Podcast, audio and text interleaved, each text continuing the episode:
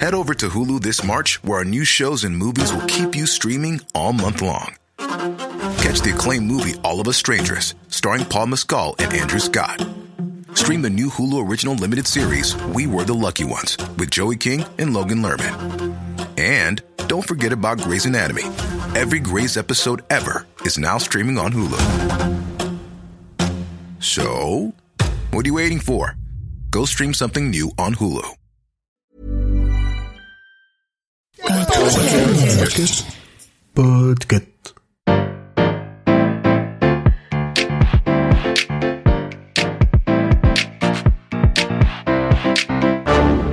Bonjour, vous avez choisi la réponse D. Mais d'abord, écoutez la question.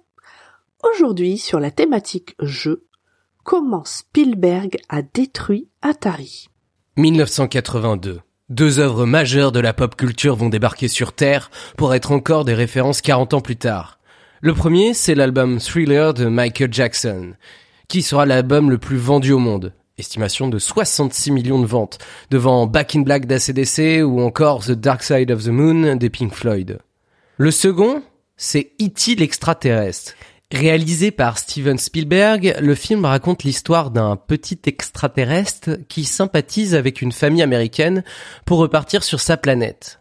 Film ayant détrôné Star Wars épisode 4 au box-office américain, il y restera 11 ans avant de se faire piquer la place par un autre film de Spielberg, Jurassic Park.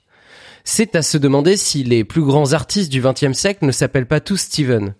Spielberg, King, Tyler, Siegel. Et les jeux vidéo dans tout ça On y vient.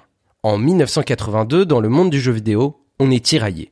D'un côté, les salles d'arcade proposent des jeux les plus poussés comme Donkey Kong Jr. par Nintendo, Pole Position par Namco et Zaxxon par Sega. Aux US, le marché de l'arcade représente 4,3 milliards de dollars. De l'autre côté, Atari règne sur le monde des consoles, avec son modèle 2600 sorti en 1977, et qui est un succès commercial. En 1982, Atari sort une nouvelle version, la 5200, avec des références comme Pac-Man, en salle d'arcade depuis deux ans, Pitfall, un monument du jeu d'aventure, et en fin d'année est prévu le jeu E.T., tiré du film. S'il y a une période charnière pour la vente de jeux vidéo, c'est bien celle de Noël. Et en 1982, avec le succès d'E.T. dans les salles pendant l'été, Atari veut absolument que le jeu soit disponible dans les rayons pour le Black Friday fin novembre, afin que tous les enfants états-uniens puissent jouer avec leur alien préféré. Et c'est là que le problème commence. Certes, Atari a réussi à adapter le film autour d'Indiana Jones et l'Arche perdue en quelques mois, et le jeu est plutôt réussi selon les critiques et les ventes. Cela donnera du poids pour la négociation entre Atari, Spielberg et Universal Studios. Mais le délai est très très court, et Atari débourse 25 millions de dollars pour acquérir la licence. Enfin, pour Pac-Man, Atari a produit trop de cartouches par rapport aux ventes. 12 millions de cartouches ont été produites et seulement 7 millions de vendues. L'entreprise doit donc faire d'E.T. un carton en 1982 pour rétablir ses comptes.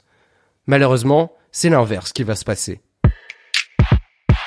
Le jeu sort le 2 décembre 1982, après deux mois de développement, ce qui est bien trop court.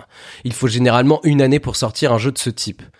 Avec une grosse campagne commerciale, le jeu se vend bien les premières semaines et réussit à atteindre les 1,5 millions de ventes. Seulement Atari en a fabriqué 5 millions. Et après les premiers tests de la presse spécialisée et le retour des joueurs, tout le monde se rend compte de la catastrophe qu'est ce jeu. Il est buggé, car les tests ont été supprimés du planning pour gagner du temps. L'univers est composé comme des cubes 3D, mais il est impossible de se situer dans l'espace. C'est ultra dur. Bref, c'est une merde. Auréolé du titre du pire jeu de l'histoire encore aujourd'hui, il précipite Atari dans la faillite économique, qui sera considérée comme le crack de 1983, et ouvrira une nouvelle ère pour le monde du jeu vidéo avec les consoles Nintendo et Master System quelques années plus tard. Mais ce n'est pas fini. Pendant 20 ans, une légende urbaine anime la communauté des joueurs. Atari aurait enterré dans une décharge du Nouveau-Mexique des milliers de cartouches du jeu E.T. invendus. Cela donnera un documentaire très cool à regarder, sorti en 2014. Atari Game Over, disponible sur YouTube. Bravo, c'était la bonne réponse. Pour aller plus loin sur ce sujet, retrouvez les sources en description. La réponse D est un podcast du label Podcut. Vous pouvez nous soutenir via Patreon ou échanger directement avec les membres du label sur Discord. Toutes les informations sont à retrouver dans les détails de l'épisode. À demain pour une nouvelle question sur la thématique gastronomie.